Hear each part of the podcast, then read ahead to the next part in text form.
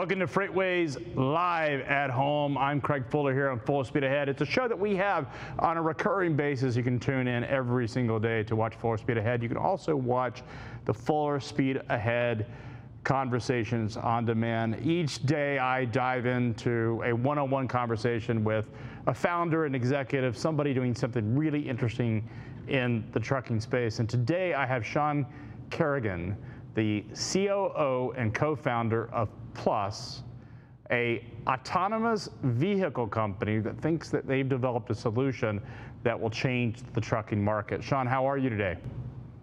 Great, thanks for having me here. Well, I'm really excited to, to be here. I want to get into a, a lot of conversations around autonomous. There's been a ton of uh, hype around the technology.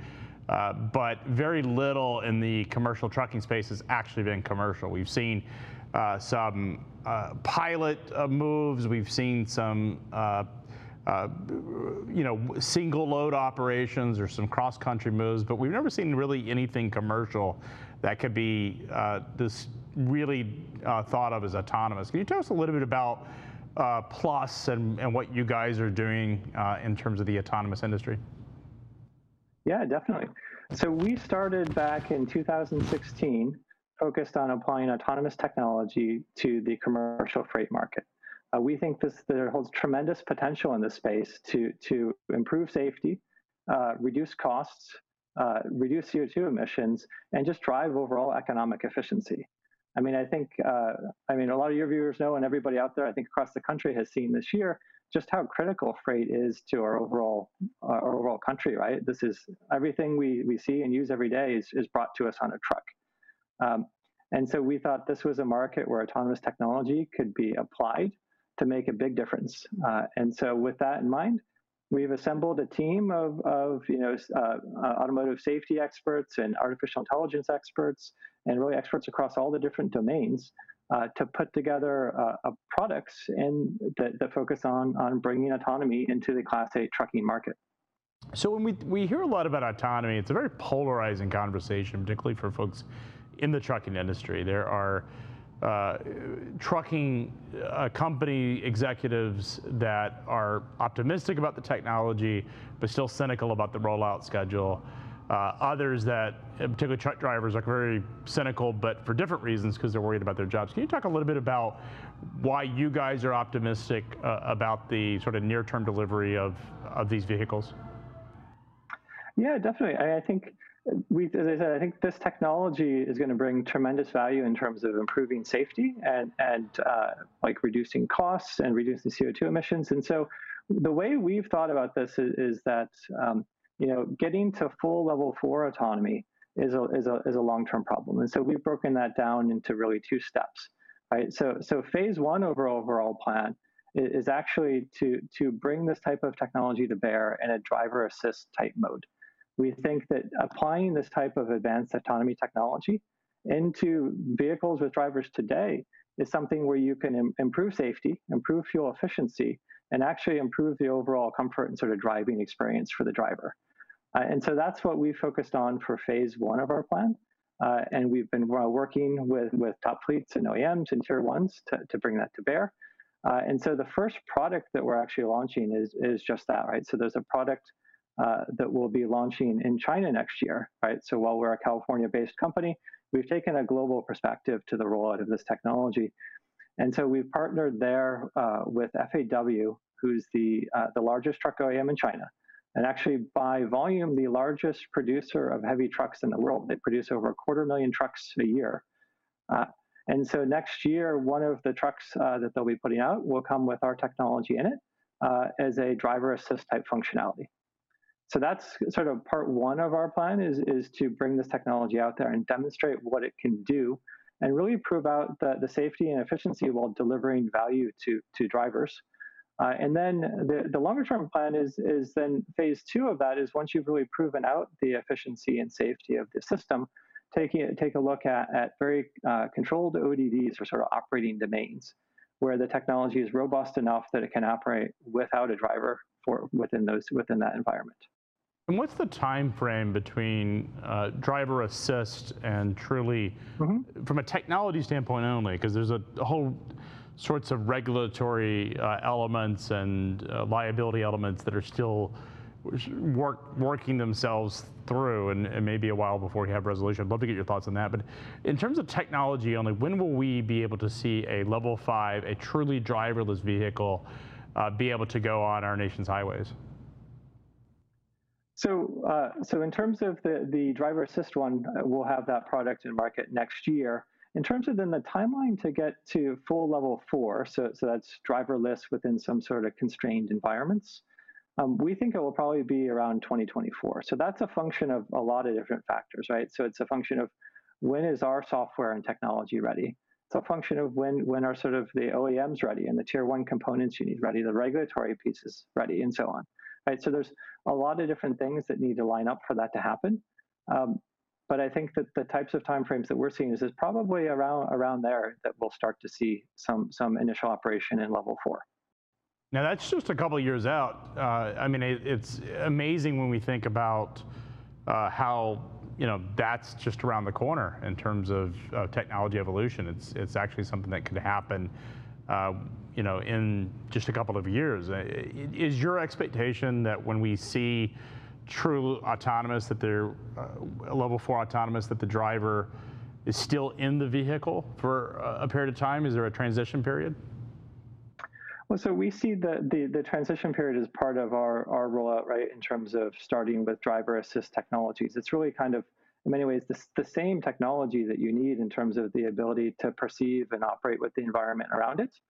Uh, and so we see that as sort of a, a continuous development and refinement, right? So when you think about the types of problems you have to solve to, to deploy a, a fully driverless vehicle, level four type vehicle, um, there's, a, there's a few different things, right? So you need to make sure that you've actually designed a system that's safe and robust enough to handle all the conditions it might see.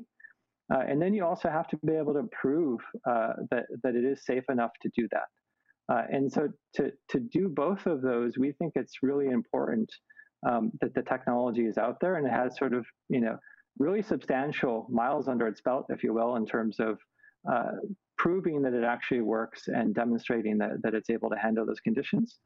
And by that, I, we think on the order of billions of miles, right? This is something that, that, that is not like a, a, a small, small effort, right? There's, there needs to be really substantial volume there. And so we think that uh, this is going to be a continuous thing as you work your way to that. So Sean, when you think about Plus, there's a lot of folks out there in the mm-hmm. autonomous uh, community developing technology. There have mm-hmm. been a number of models that have, uh, have been developed. Uh, some of those have already, uh, uh, have those companies have already shut down. Some of them continue to, to raise lots of capital. A lot of interest in this space at, at valuations that uh, really reflect the level of interest in it. Uh, talk a little bit about Plus's business model specifically and where mm-hmm. you guys are different than perhaps other competitors that, that may not have as much opportunity for success. Yeah, so I think uh, there, there's sort of, there are differences in terms of core business model and then technology approach. So in terms of, of business model, um, we're looking to partner with, with large O E Ms and tier ones and fleets to bring products to market uh, that they can deploy within the context of their existing businesses. So we're not looking to build our own operational fleet, right? We're a technology enabler uh, that's bringing this type of technology to market and products that then fleets will be able to operate and that O E Ms can, can put into their trucks and, and be able to sell to their customers. So that's a, a difference in terms of our, our focus as a business model. Now, in terms of, of technology uh, approach, I think there are, there are a couple of things I mentioned earlier, right, which is that we think there's two key problems that everybody needs to solve in this space. So first is you have to build a technology that is really robust and safe uh, and that can operate in all the different things that happen out there in the real world, right? Uh, and then second, you need to be able to demonstrate that it actually can do that, right? You need to be able to demonstrate that it's really safe. And so both of those are, are, are hard problems. And I think one of the things that distinguishes us is our view that, that the best way to solve both of those problems is through uh, doing extensive road testing and extensive miles driving. Um, and by extensive, again, I don't mean small numbers. I mean on the order of, of billions, right? This is a lot of miles. Uh, and so the reason for that is, is on the technology side, you know, we do a lot of offline simulation and testing, and that's a big part of what we spend time on. Um, but nonetheless, there are some core components to these types of systems that are based on sort of deep learning or A I type techniques, particularly in the perception space. Uh, and so what that means is that, that those things need a lot of data to be able to generalize well, right? And so by generalize, it's something that we as humans do really well, right? Uh, if someone learns to drive a truck, they can then, um, you know, we expect that, that they can handle all the, the things that happen out there on the road. But that's not really true for computers and software, right? If they haven't seen the situation before, it wouldn't know what to do. It wouldn't necessarily know what those things are. And there's all sorts of crazy things that can happen out there on the road. I mean, I think it was just recently there was a guy riding a horse down uh, Dan Ryan in Chicago, right? And so there's things like that. If the system hasn't seen before, right, uh, how does it know what to do? Uh, and yeah, so it's... our view is that you can't get to those things by driving like a, a short segment of road. You've got to have really broad deployment, right? And so there's, we see this.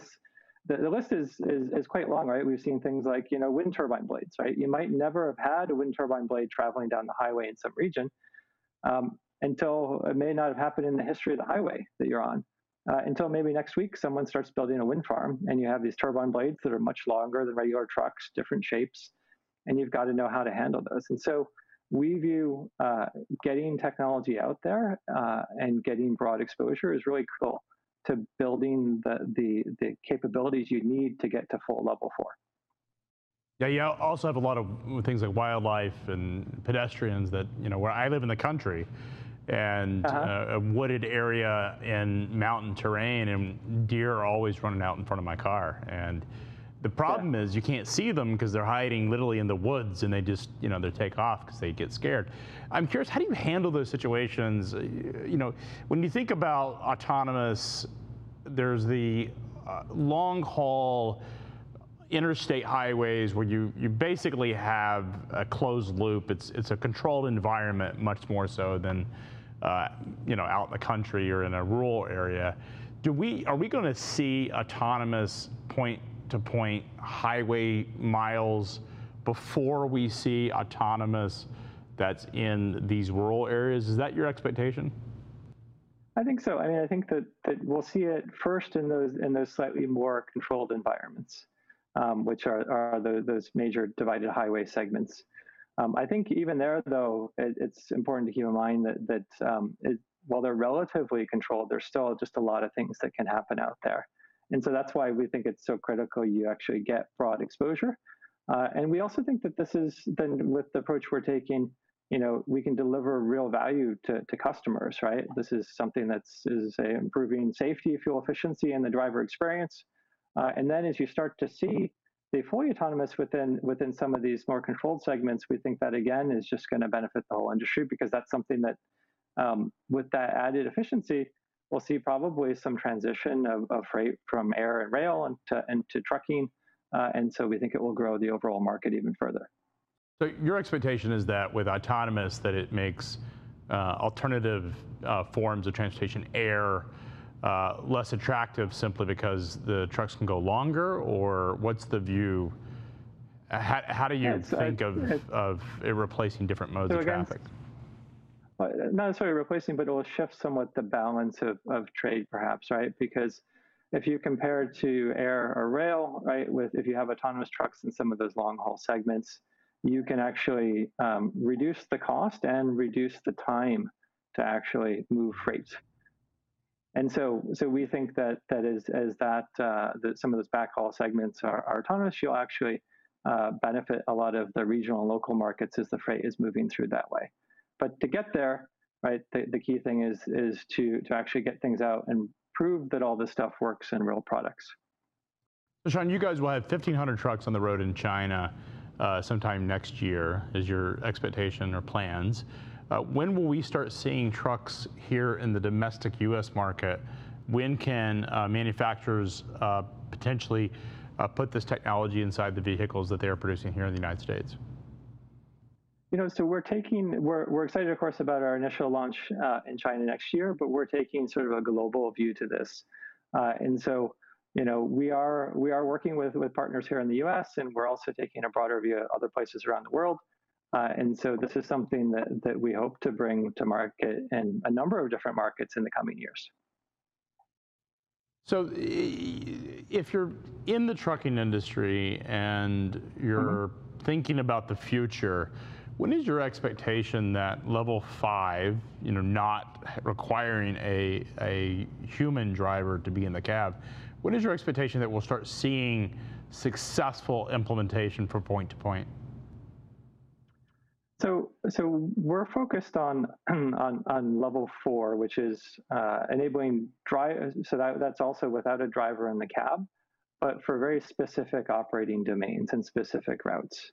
Uh, and so we think that that timeline uh, to get to level four is probably around twenty twenty-four.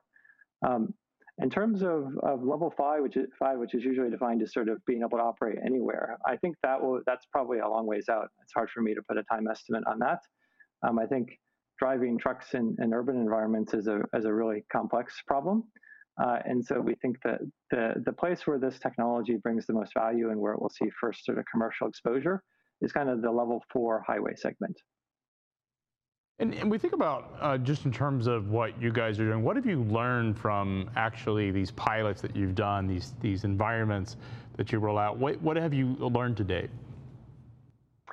I mean, so we, we've learned a, a lot across, um, you know, in, in terms of developing the technology and figuring out how, how it's going to work. We've learned, you know, a tremendous amount across all different areas of the stack. Um, I think One, a couple of the, the, the most important learnings is, I think, is that it's really going to require extensive testing to, to be able to, to get it to the level where you can operate without a driver in.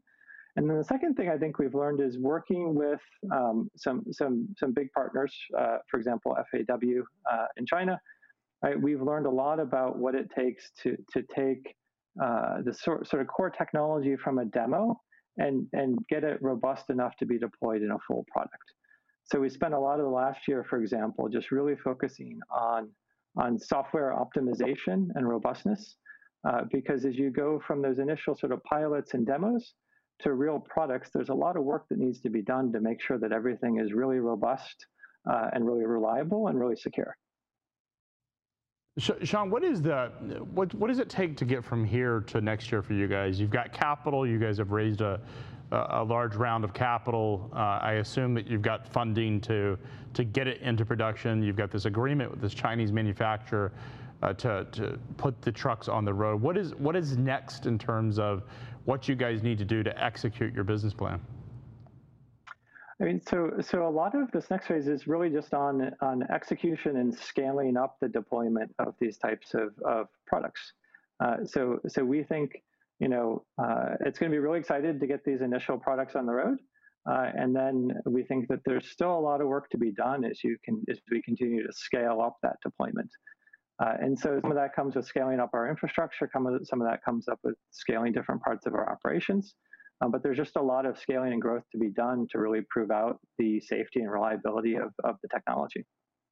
How do we get, this is something that I, I understand the technology, and I am a technology optimist and believer that technology will ultimately mm-hmm. get us there. But the thing that I still struggle with when it comes to point-to-point autonomous is the regulatory environment and the fact that the regulators have, have to develop structure that enables this technology to thrive. What are your thoughts on the regulatory elements? Is that, does that, when, when you guys talk to investors or stakeholders, is that a topic of concern? Is there anything that, you know, our audience uh, can, can think about or do to help promote these technologies, but do it in a way that, that certainly encourages uh, responsible and sustainable outcomes?